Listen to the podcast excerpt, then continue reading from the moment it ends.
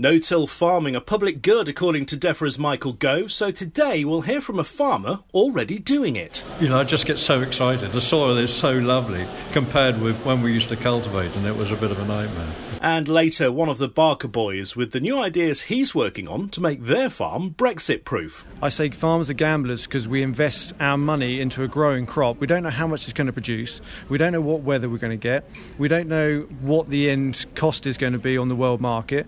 The Week in Agriculture. This is the Farming Programme with Sean Dunderdale.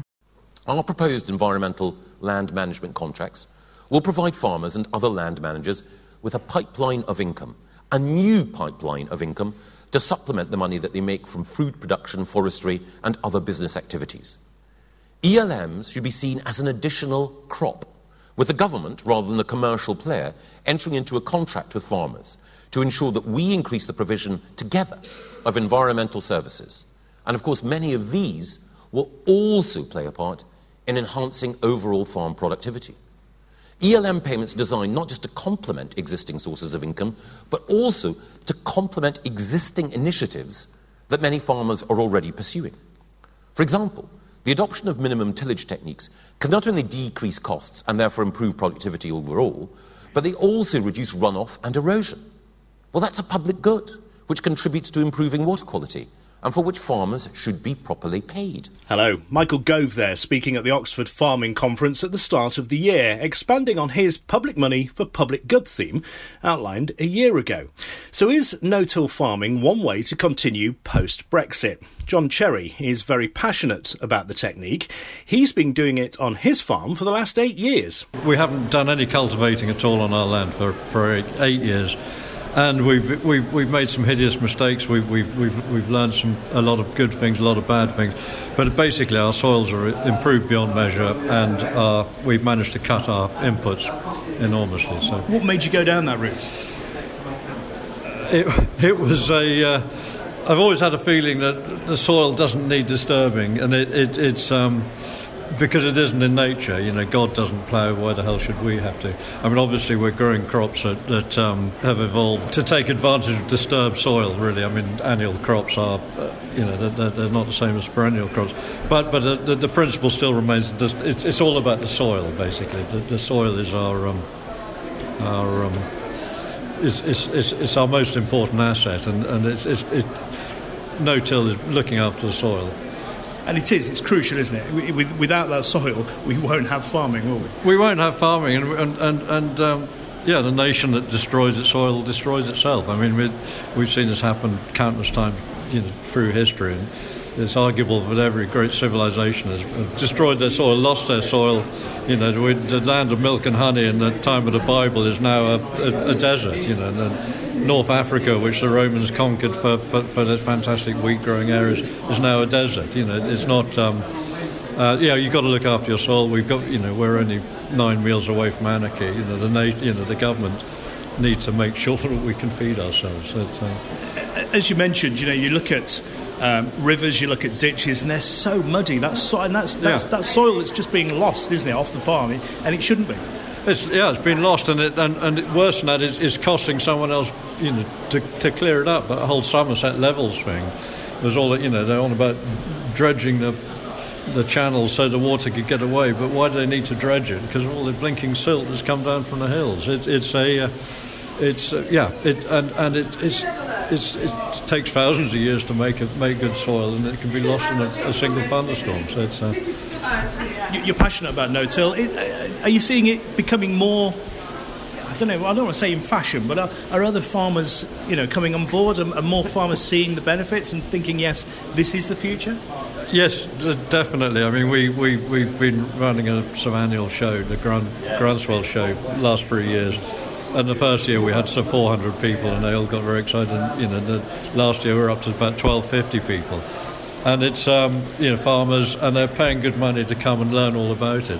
And a, a, a lot of them are, um, a lot of people are dissatisfied with the current system. They're not making money, they're spending an absolute fortune um, on inputs, and and having to work harder and harder to, to force their soils into a seedbed or whatever. And so it's a, um, yeah, no, certainly there's there's a lot more interest out there. And there's definite benefits from no-till. Definite benefits, yeah. I mean, you you know, if you get it you get it wrong, you you know, there's definite things that can go wrong. But it's a, uh, um, uh, but that, that applies to any kind of farming. Yeah, there's def. But I mean, uh, the long-term benefits. I was wandering around our farm yesterday with a spade, and it, you know, I just get so excited. The soil is so lovely compared with when we used to cultivate, and it was a bit of a nightmare. What's the biggest thing you've learned then? Biggest mistake you've made and you've learned from? Oh, blimey. He's got um, his head in his hands, I should point out. I can't be, no, I'm quite good at blanking out the hideous mistakes. Mm. Um, the biggest thing, I, I, yeah, you, well, it, it's what, it's, bizarrely, it's farming with nature. You know, we're told we ought to be farming for nature, but actually if we can farm with nature, if we can get Mother Nature on our side, life is so much easier and more fun. You know, we actually get a huge amount of pleasure from, you know, the, the place is lousy with, with skylarks and, and birds, which are all meant to be becoming extinct on farmland, and we're just getting more and more every year because there's so many other things going on. We don't use insecticides anymore, and we don't have problems with, with um, slugs and things as a result. We've got so many beetles. It's all about getting nature on your side, and, and, and she provides the fertiliser and all the, you know, the, the plant care that we need. That's John Cherry on the benefits after a few mistakes of no-till farming. Of course, we all know that having healthy soils is crucial for farming to survive. Water and soil, both rare resources if lost. Here's what farmer Oliver Dowding, who's also from the Green Party, had to say just before Christmas. If we lose the soils we've got now, and the actual structure of the soils is, is struggling, we've got to keep organic matter in the soils, and we've got to keep the soil food web. All the zillions of species that we've not even... We don't know a fraction of the species that are operating in the soil. We've got to keep them all in balance because they work together. And somebody was talking just now, we were talking about the mycelial activity, the fungal activity in the, in the soil. So trees actually talk to each other. Much as it might sound like a Prince Charles wacky idea, they do actually talk to each other through the web of fungi in the soil.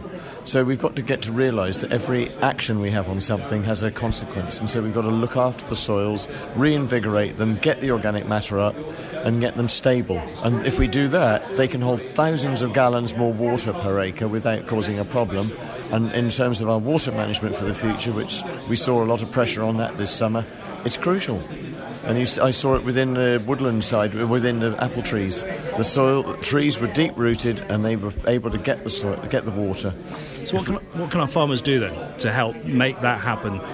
No-till. Um, I'm perfectly happy with no-till. It's a great system, and it, it's possible that we might even need to allow the use of certain chemicals that we don't intrinsically like. We've got to massage the change, make it happen over a period of time, because if we make any change too rapid, then we'll probably have unintended consequences. So, yeah, farmers have got to no-till if they can. They've got to minimal disturb, but also put organic matter back into soils and give them a give the whole soil structure of uh, the friendly structure and, and life forms within it that will allow it to be totally interactive and working for us and not being beaten to pieces by us. The Green Party's Oliver Dowding there. Listening with interest, as always, our agronomist Sean Sparling from Sparling Agronomy Services. Morning, Sean. Yes, good morning, Sean. A lot of very, very good systems out there. Uh, it'd be very foolish of me to come down on one side or the other. What I would say is I'm probably more of an omni-system type person. Um, I don't believe that any one of the systems that is being run in isolation out there is the best system. I don't believe there is a perfect system because we're pretty much in the hands of the weather when it comes to a lot of what we do. I've, I've said it before, it's eighty percent luck and twenty percent skill this job. We can frit around the edges, but if the weather decides to come too wet at the wrong time, too dry, too hot, too cold at the wrong time, then we suffer irrespective of which system we're using. And there were drawbacks from certain systems last year. Min-till, no-till suffered quite badly in the drought. Um, previous years we've seen the opposite, uh, where people use a lot of organic manures. That always stands a drought better because it holds its moisture better, and there is no question that the better you look after the soil, the more it's going to stand extremes of weather. Um, however, every system preserves the soil in one way or another. No system is perfect.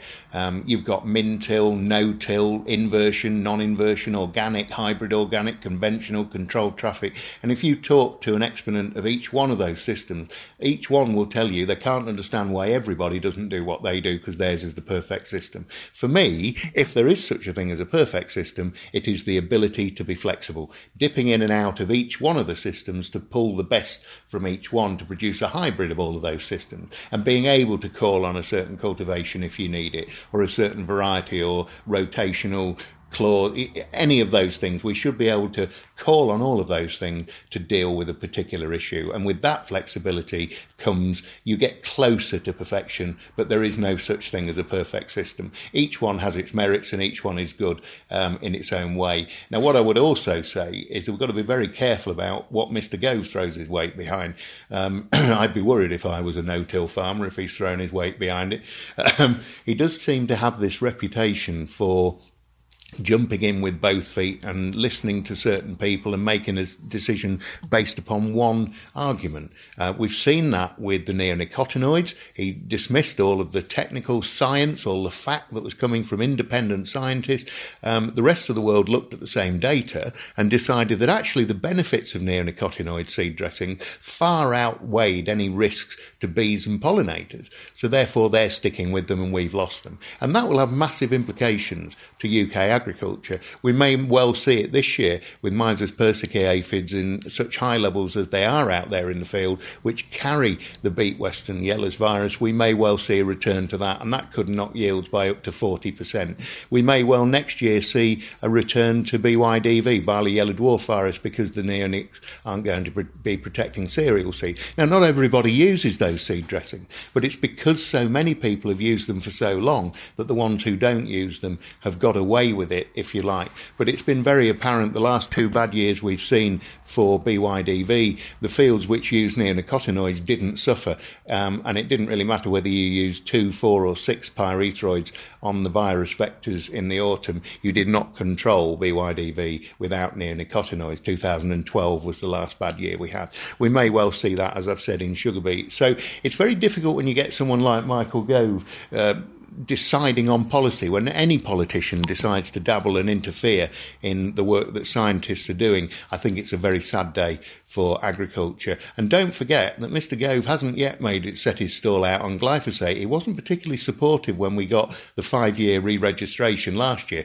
We're already a year down. There's four years to go. And if Mister Gove decides to listen to the wrong people um, and decides to get rid of glyphosate, then it's absolutely irrelevant whether you're on a no-till, min-till system, conventional system. It will absolutely destroy the job because we won't be able to farm with no-till, min-till control traffic without glyphosate. Cover crops will disappear without glyphosate, and the control of blackgrass, um, bromes, bents, uh, resistant blackgrass, couch grass, all of those things will become far more of a problem, and probably too much of a problem if we were to lose glyphosate. So we need to be very careful of politicians dabbling and interfering. He's already got rid of neonics, and metaldehyde he's just got rid of, so we've no metaldehyde beyond June twenty twenty. Uh, we as an industry have written to him to ask to see the data that supports that decision, because as yet none of us have seen it and none of us can understand it. So very difficult situation we find ourselves in, but as I say, every system's got its own merits. So moving on to agronomy then, oilseed rape, very little going on out there, a lot of cabbage stem flea beetle larvae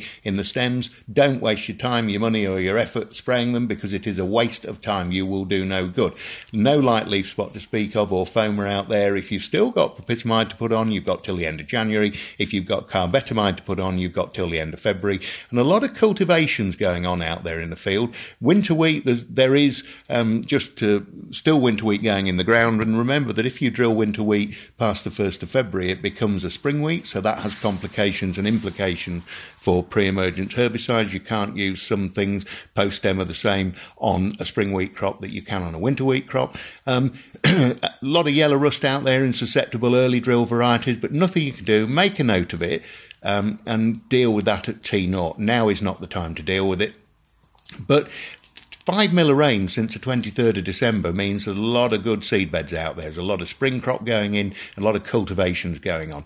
And I know this might not be popular, but to me, if we're going to get rain, and we desperately need it, by the way, make no mistake about that, Um, we need that rain. We might as well have it now as in six to eight weeks' time. Let's have a wet January and February. Let's get some reservoirs filled, ditches filled up, aquifers running, because we're desperately going to need that should we get another summer like two thousand eighteen.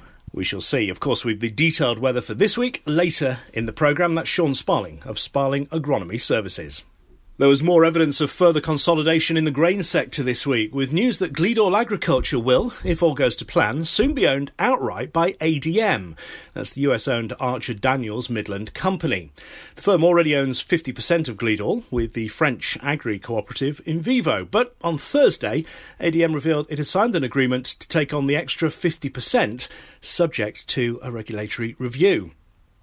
In other grain news, Fengrain has agreed to contract its grain trading and marketing services to Frontier, though negotiations are continuing this weekend over the terms of that agreement. Uh, we're told to expect an announcement in mid-February. Anyway, that's all ifs and buts right now. Let's uh, move on to a few certainties in the grain trade. Here's Rebecca Pierce with the latest from the team at Open Field. Good morning, Sean. Happy New Year, everyone. It's good to be back. However, as usual, I'm bringing you an update and the markets are down. The wheat market has had a bit of a spanking this week, to be fair. London wheat futures were lower from the off this week, with May opening the week at one hundred seventy-seven pounds twenty-five and closing over four pounds lower on Thursday at one hundred seventy-three. New crop November wheat futures were also lower, down three pounds fifty from Monday's open to yesterday's close at one hundred fifty-six pounds fifty. Farm selling has certainly picked up since the turn of the year, but at present the U K market lacks any real direction, and fundamentals like basic supply and demand appear almost irrelevant at the moment, with the ongoing Brexit debacle causing so much currency volatility. Interestingly, this week saw the U K sterling make a move against the euro to levels not seen since the end of November last year. When you factor in the recent U S government shutdown resulting in no data coming forward on export sales and fund positions and so on, with the fact that Russia have been seen to be reiterating there would be no export restrictions despite domestic prices rising higher, the Russian Agricultural Ministry this week stated that it was not discussing imposing any grain export limits thus far. It's understandable why the wheat market seems reluctant to embrace higher levels and higher prices. With the current price difference between old crop and new crop wheat, circa thirty pounds a tonne, if we look at July prices versus harvest nineteen prices, I'd be inclined to look at selling a percentage of old crop that's left unsold in the shed. Similar to the U K wheat market, we've seen the U K oilseed rate market trade lower this week. After Theresa May's Brexit deal suffered the heaviest government defeat in history on Tuesday, the potential Brexit delay and no-deal scenario saw currency firm, and ex-farm values have retreated around five pounds a tonne versus a week ago, with both buyers and sellers at the moment lacking confidence in the direction our market will go. There has definitely been a lack of statements and tweets about the ongoing U S and China trade discussions this week, although it has now come about that it is known that further meetings between the two are scheduled to take place at the end of the month. Meanwhile, there remains talk surrounding the Argentinian soybean crop and the unpredictable South American weather giving some support to prices after hitting recent two-week lows. Let's have a look at prices now, and they are notably weaker than a week ago, with spot feed wheat trading around one hundred sixty-five to one hundred seventy pounds a tonne, with a pound per tonne per month forward carry to May, where prices are circa one hundred seventy to one hundred seventy-five pounds a tonne ex the farm. If we look ahead to harvest, and we can see that those prices too are also weaker, with feed wheat ex combine sliding below one hundred fifty pounds a tonne now in most areas. As a guide, as available wheat is trading between one hundred forty-four and one hundred forty-eight pounds a tonne, with a forward carry to November nineteenth, where values are circa one hundred forty-eight to one hundred fifty-two pounds a tonne. Feed barley continues to trade at a discount to feed wheat, but in areas where there is a strong demand and perhaps a lack of grain coming forward at the farm gate, prices remain firm. As a result, there's quite a range in the spread of prices, with values anywhere between one hundred fifty-five to one hundred sixty-five pounds a tonne, area dependent. Off the combine, and most growers now will be looking around one hundred thirty to one hundred thirty-five pounds a tonne for as available feed barley. Premiums for malt and barley continue to trade in a similar range to what we've seen previously. However, over reduced feed prices in some areas will make values look weaker than a couple of weeks ago. Premiums for springs are circa twenty-five to thirty pounds a tonne over feed, with winters currently around fifteen pounds a tonne over feed. As ever, it's best to speak to your local Open Field farm business manager for the latest values and opportunities in your area. The bean market remains fairly quiet. Feed bean levels continue to trade between two hundred twenty-three to two hundred thirty pounds a tonne ex the farm for January movement, with a pound per tonne per month forward carry. And whilst premiums for human consumption parcels remain attractive, the demand does appear to be easing, with most shipments covered.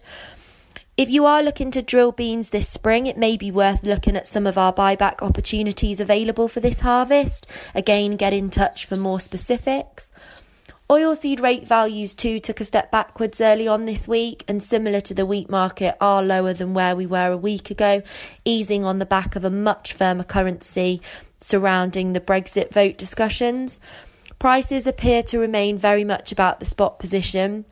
However, despite values weakening on last week, they do seem to struggle to trade below three hundred twenty pounds a tonne ex the farm, and growers for February are still currently able to achieve three hundred twenty to three hundred twenty-three pounds a tonne, with a forward carry to May, where values are three hundred twenty-three to three hundred twenty-seven pounds a tonne. New crop harvest prices continue to trade around three hundred ten pounds a tonne off combine, dependent on area. Thanks, Rebecca. That's Rebecca Pierce from Open Field. If you use social media or indeed have attended a number of recent conferences, you probably will have heard of the Barker boys. Uh, Brian Barker is one of them at the farm in Suffolk. He partly goes back to Michael Gove's comments earlier about public money for public good, you know, finding ways to ensure whatever happens in Brexit, the farm will survive. But really, it's all about finding new ideas. Try new ideas, but challenge the mindset. So I'm a great believer, if I hear the words, that's the way we've always done it, then I need to know why. And I need to step back from my business, take my blinkers off, and embrace what the actual bigger picture is. And when I did this through the A H T B Monitor Farm programme, I got a sort of understanding that I'd set my business up for the worst case scenario. I was always worried about not getting crops in the ground. I was always worried about what I was doing. I was worried about my neighbours thinking. But actually, when you actually step back and look at the bigger picture, I've changed my system now to be better for my business. We're making more money, which is the goal of an agricultural business. Um, but also the way I'm farming is actually benefiting the farmed environment. So I'm improving my water quality, I'm improving my air quality, I'm improving my soil, and I'm making money. So it's all good really by just sitting there and challenging my mindset. And, and challenging is, is important, isn't it? And trying to bring other farmers with you as well to embrace these changes that have got to happen. Yeah, we're look, looking going forward with everything going on with the dreaded B word of Brexit. There is uncertainty, and but with uncertainty comes opportunities. And so the A H D B with the Monitor Farm programme and the A H D B Strategic Farm, which I am for the East, we're trying to create a story that farmers can follow to look at their businesses in a different manner, to see if they can change their operations, to see if they can just get, eke out those marginal gains that we hear about in sport a lot. We can do it in farming, and there's research going on, coming down from the big research entities like uh, Rothamsted and, and, and the research companies N I A B, A D A S. They're showing that there's something out there that farmers can do, and my job as a strategic farm is to put it out on a big scale over my fields and show farmers the worth of doing it slightly differently and benefiting us long term as an industry. You describe farming as almost being farmers as almost being gamblers in, in, in a way. They, they're gambling every day. How can we stop that, do you think? Should we? I don't think you'll ever be able to stop us gambling, because there's a management of a risk management that needs to be done. I say farmers are gamblers because we invest our money into a growing crop. We don't know how much it's going to produce. We don't know what weather we're going to get. We don't know what the end cost is going to be on the world market. And we sometimes get it right, we sometimes get it wrong. And so we are always gambling. And, and farmers have gambled for generations about producing food. And it's about being the best farmers to make sure that we go to that gambling table and we win year on year. And if we can do that, and my personal business goes better, and I leave my farmed environment, my soil, my environment, everything in a better stead than when I took it on, that gamble was worthwhile. How's the gamble been this year? We live in the, the driest part of the country, if you like. How's it been in Suffolk, particularly with the dry summer that we had? Yeah, the dry summer did cause a lot of trouble. Um, we have a clay-based soil, so we've got a nice water reserve, but our yield suffered. So normally our, our average winter wheat crop is about ten point two, a five-year average, tonnes per hectare. Um, this year our average was eight point six. Um, so we've had a reduction in yield, but then we had a knock-on that with a reduced production, we've got an increase in market price at the gate. So it sort of buffered it from, from what it had. But the real sort of scary thing was that when we started our spring to where we finished, where we normally have nearly one hundred forty mil of rain, we recorded twelve. So, and when you're looking at the role of plants, harbouring sunlight, recycling sunlight, needing moisture to push this um, production of sugars to then produce yield and growth, we just didn't have it. So then I had to rein my inputs in, so I wasn't going to spend as much, but still my cost of production compared to last year was reduced, even on a reduced yield. So I've actually actually done better because um, I've really, again, challenged my management to benefit the cost of production of actually growing a ton of wheat. So I've, I've reduced it last year, I've reduced it again this year in a really adverse condition. So next year, all going well, if we get a perfect season, which we never know, we've had a fairly easy autumn, but um, coming through, we've got a long way to go, and I'm going to be throwing chips on that table, gambling all the way, thinking how much can I actually throw to get a return, and hopefully the return will be good for, for farming in, in general. Let's hope so. Brian Barker, one of the Barker boys from Suffolk. One gamble we always have to take is with the weather, so what's in store this week? The Farming Programme, five-day forecast. Well, it's a battle this week between milder air from the Atlantic and bitterly cold winds from the east. Only one can win. At the moment, it looks like the winds will be more from the northwest for much of the week, but if that changes, then that could bring snow. Certainly, we are expecting a few wintry showers, whatever happens, especially tomorrow night uh, into Tuesday and again later on Wednesday and then the latter end of the week. Temperatures generally around three during the day. Overnight they're around freezing point, maybe just below for a time. Now, it is that wind direction that's crucial to the week ahead. Our hourly updates will keep you fully informed. And, of course, should the weather turn, we'll ensure we are across it uh, day and night. For now, though, that is the forecast. I've just checked. No one's put in a vote of no confidence against me. Uh, not yet, anyway. That means the programme is back at the same time next week. Until then, take care.